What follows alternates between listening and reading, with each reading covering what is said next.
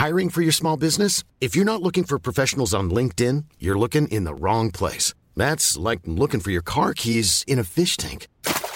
LinkedIn helps you hire professionals you can't find anywhere else, even those who aren't actively searching for a new job but might be open to the perfect role. In a given month, over 70% of LinkedIn users don't even visit other leading job sites. So start looking in the right place. With LinkedIn, you can hire professionals like a professional. Post your free job on linkedin.com slash people today. Welcome to the Debunking Economics podcast with Professor Steve Keen. I'm Phil Dobbie, and today, what makes a currency stable? The pound has lost ground since the Brexit vote, but seemed to gain a little of that back, then lost some of it again. Uh, the US dollar rose on the hopes of a Trump presidency that might see some opportunities for economic growth, but it seems to be losing those gains as people realize that's probably not going to happen. Then there's currencies like the Aussie and Canadian dollars, driven largely, it seems, by fluctuation in the price of commodities commodities. So, how do you make a currency stable? Is it a fruitless task, or is it something central banks could be doing more about? That's today on the Debunking Economics podcast. So this actually uh, is a question from a listener, Steve. David asks, "What makes for a stable currency?" I've heard some argue that it's low public debt to GDP level, and others argue that it's low private debt to the GDP level, or are both important. Do you think that debt levels are the critical variables? If not, what variables should be considered? I think I know what your answer is going to be. Can I have a guess what you're going to say before you yeah, say? sure. It? Yep. Yep. I think you're going to say balance of trade is probably more important. Yeah, there you are. You're dead right.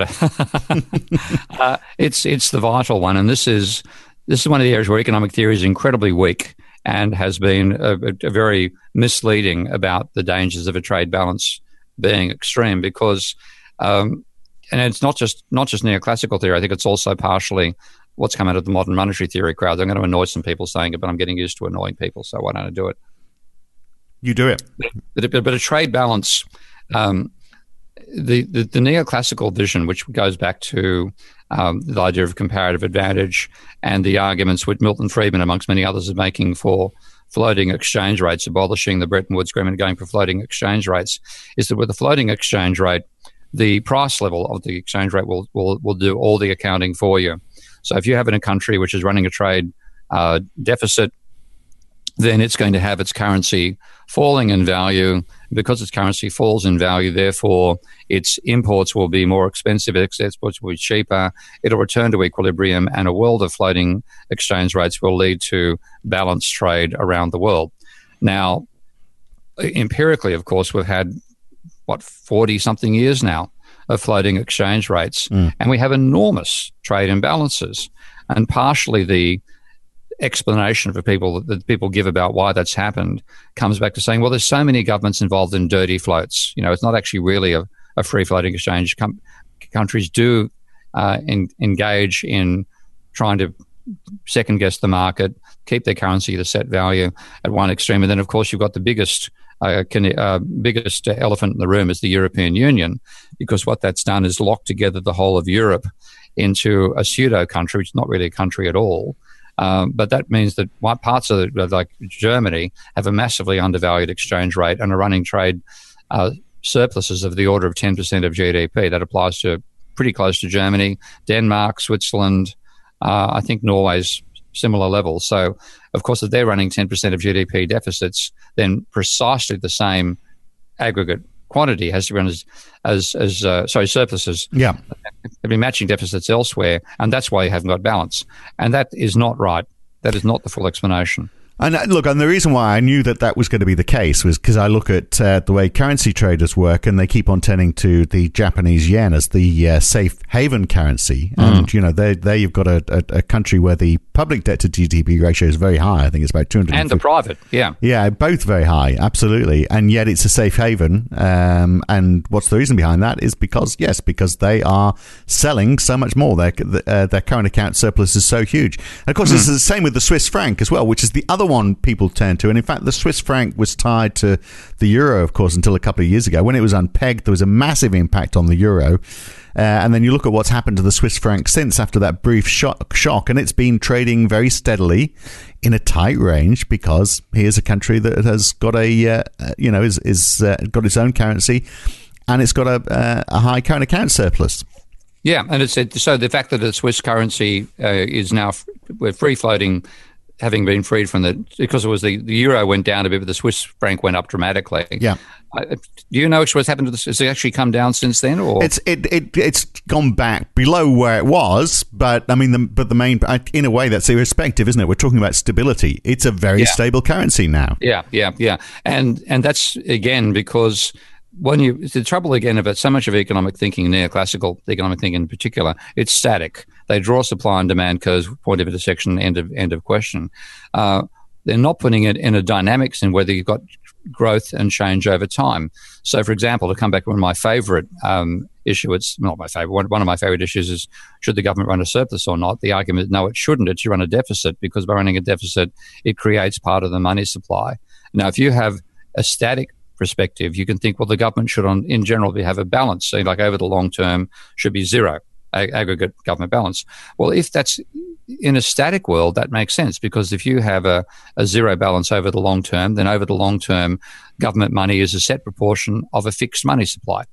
But if you've got a growing economy, say that the government should have a zero balance, then over time, the government contribution of money goes to zero because the rest of the economy grows and the government does not. And the same thing applies with trade. And you look at trade, people think, oh, well, if we have floating prices, then bang, everything will be reached an equilibrium. No, if you have a country running a trade surplus, then it's getting investment funds from the rest of the world by running that trade surplus.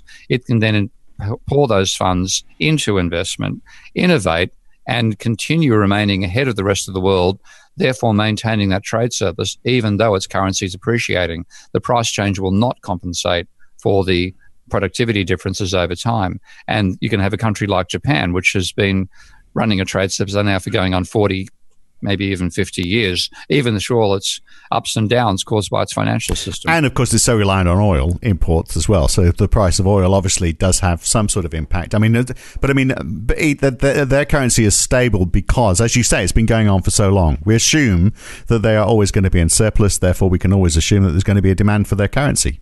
Yeah, and then that gives you a stable currency base, even when they try to drive the currency down. I mean, they had succeeded in reducing it, but people, I, I think, I think, I think the original value of the yen to the dollar was three hundred and fifty uh, yen to the dollar. There's something in the Japanese political system involving the number 350. It got down to about 100 or even 70 at one stage. It's risen back since then. But for that whole period, it was appreciating. Uh, and for that, most of the time, running a, a trade surplus but the increase in the price was never sufficient to stop them running that trade surplus. They were still innovating. And this is the, the reason if you have a, a trade surplus, uh, you have a strong manufacturing sector, and manufacturing is where you can innovate. And over time, as I argue in my energy arguments, what you're fundamentally doing is finding a way to harness energy more effectively than other people do, and bundling that into products which which provide a larger energy surplus to the to the purchaser and that technological lead can be maintained for decades. Uh, so long as you run that trade surplus. The size of the country obviously has a lot to do with it as well, because I mean, China's got a high trade surplus, so does Russia, so does uh, South Korea. Uh, the Russian ruble, though, I mean, you know, we've seen it fall by uh, more than half over the last four years. Um, but um, you know, perhaps it's perhaps it's the it's the uh, trade it's, balance per capita that counts. It's, it's, it's, also the trade balance with manufacturing, right? Because the Russians, uh, you know, fundamentally it's an oil economy. Uh, it's a resource-based economy, oil and gas, and therefore you're completely susceptible to the ups and downs of the oil and gas price, and that goes ups and down with with economic booms. So you're you're you're you've got to make stuff. Yeah, I mean, you've got to well, you've got to make stuff. Yeah, and you've got the Japanese got almost no resources, but they're running a trade surplus. They're paying for stuff with the incredibly volatile prices that commodities have and still producing goods even after they've been stuck in a slump for 25 years after their bubble economy burst. They've still got that technological uh, advantage, that manufacturing advantage that uh, England clearly has lost.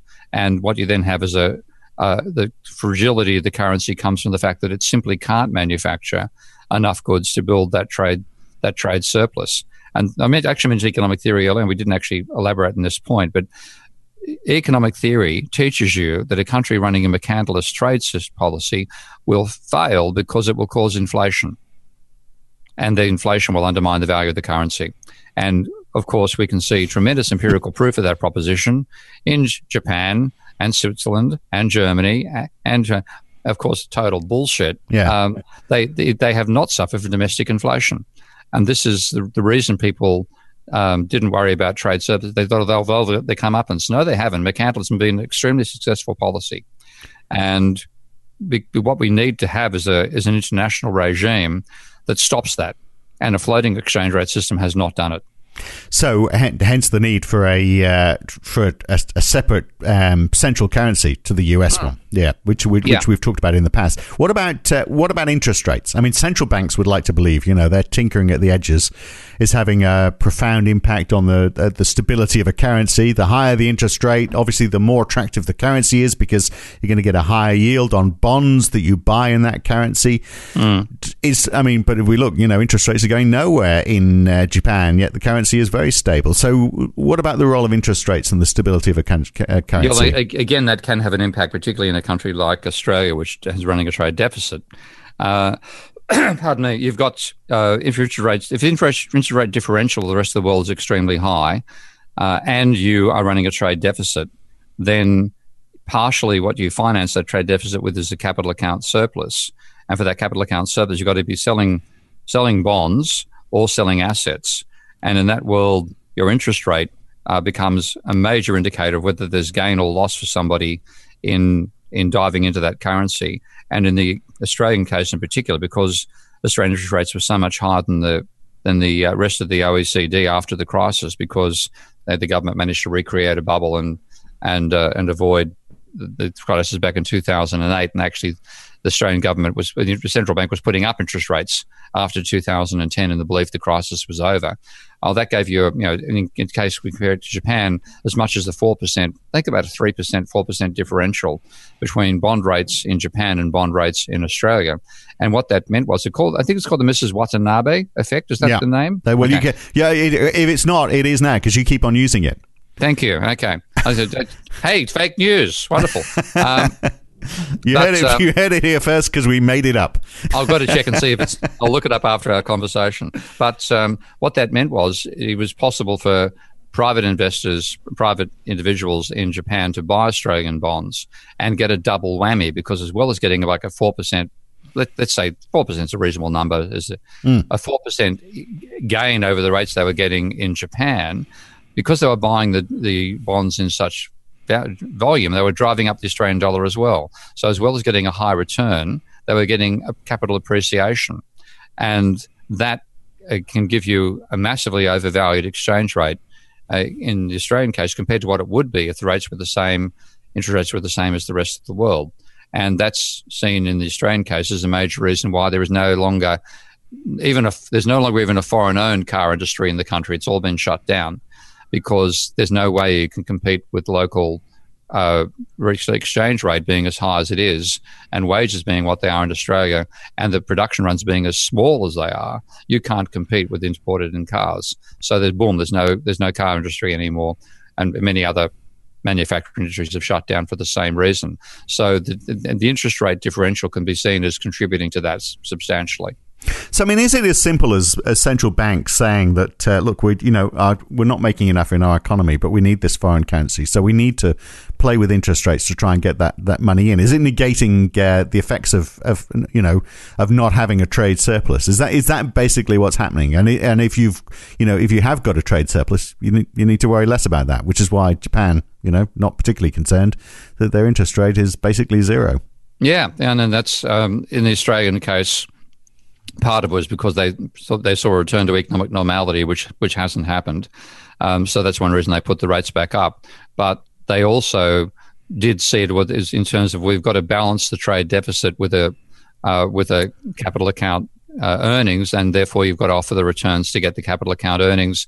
And the vision was, and this turns up in a lot of neoclassical theory as well, a country running a, a capital account deficit. So I mean, this is where the, the terms get to be the, the inverse of the terms you'd use in the in the privates in the um, looking at um, private sector surplus versus deficits.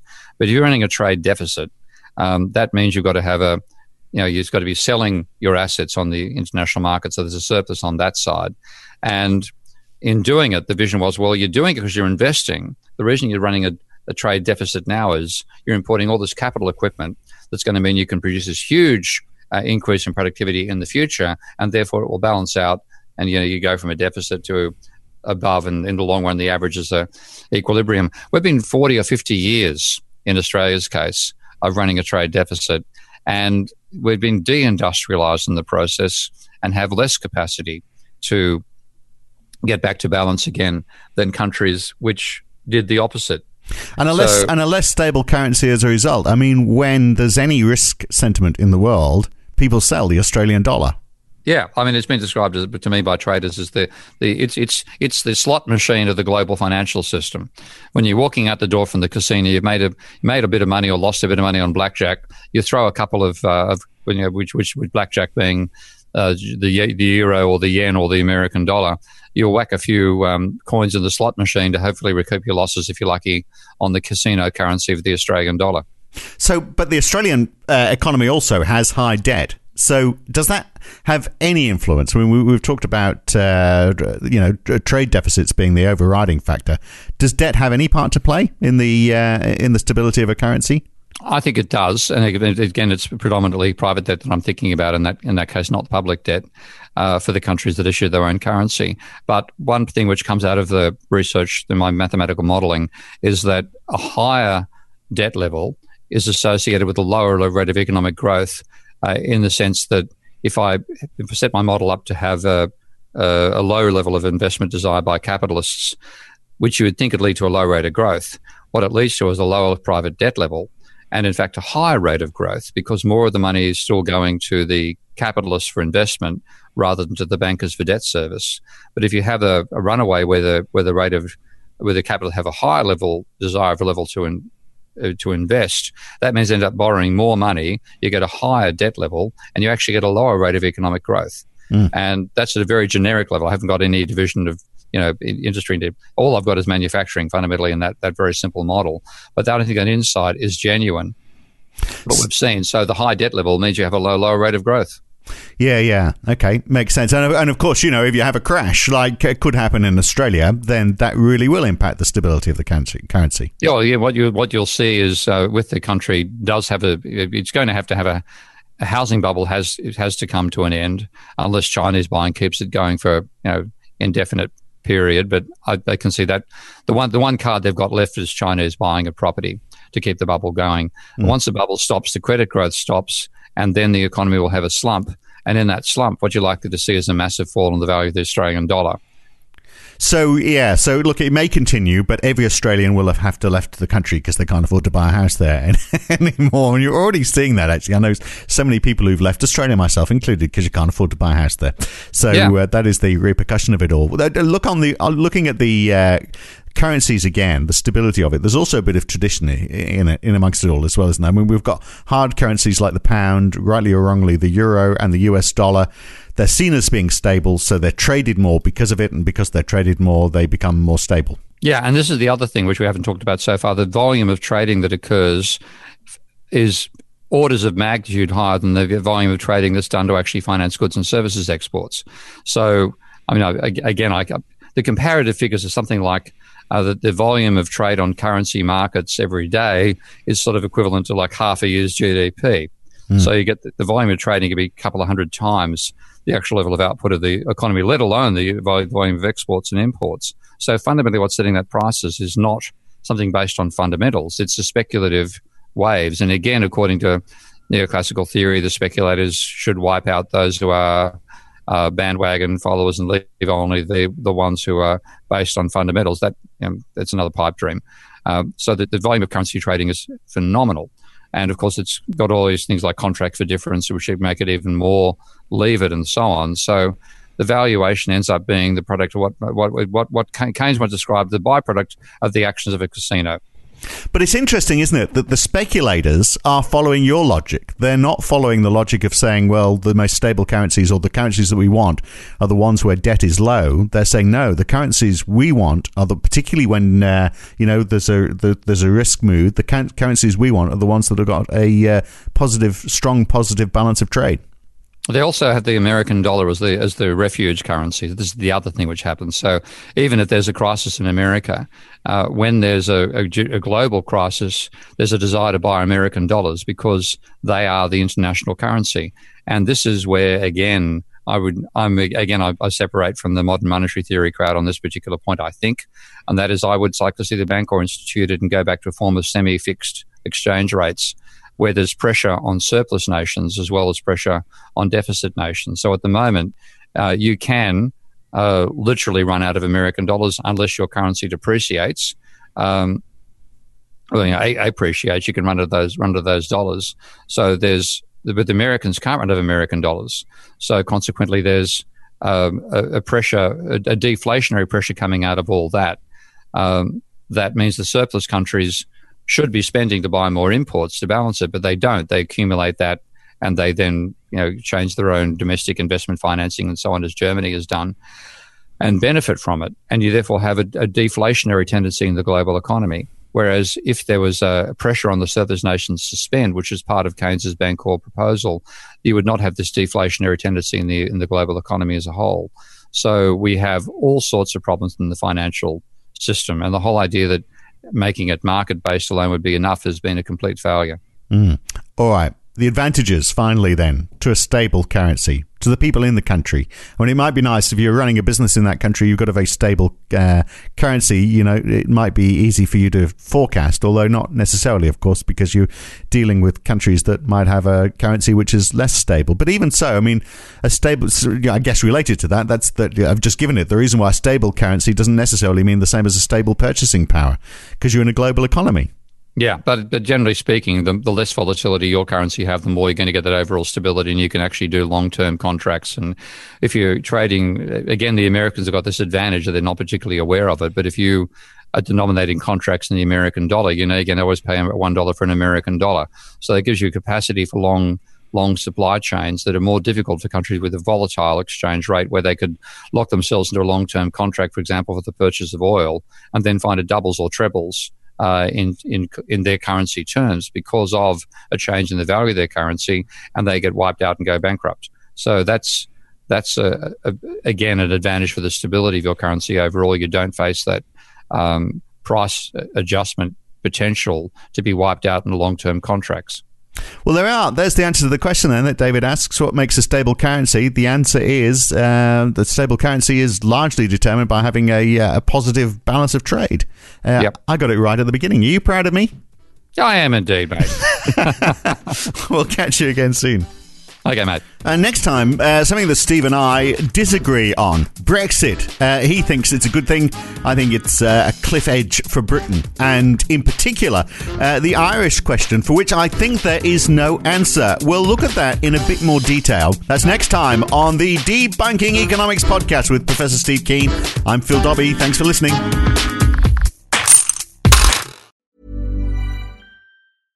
Want flexibility? Take yoga. Want flexibility with your health insurance? Check out United Healthcare Insurance Plans. Underwritten by Golden Rule Insurance Company, they offer flexible, budget friendly medical, dental, and vision coverage that may be right for you. More at uhone.com. If you've enjoyed listening to Debunking Economics, uh, even if you haven't, you might also enjoy the Why Curve. Each week, Roger Hearing and I talk to a guest about a topic that is very much in the news that week. It's lively, it's fun, it's informative. What more could you want? So search the Why Curve in your favorite podcast app or go to whycurve.com to listen.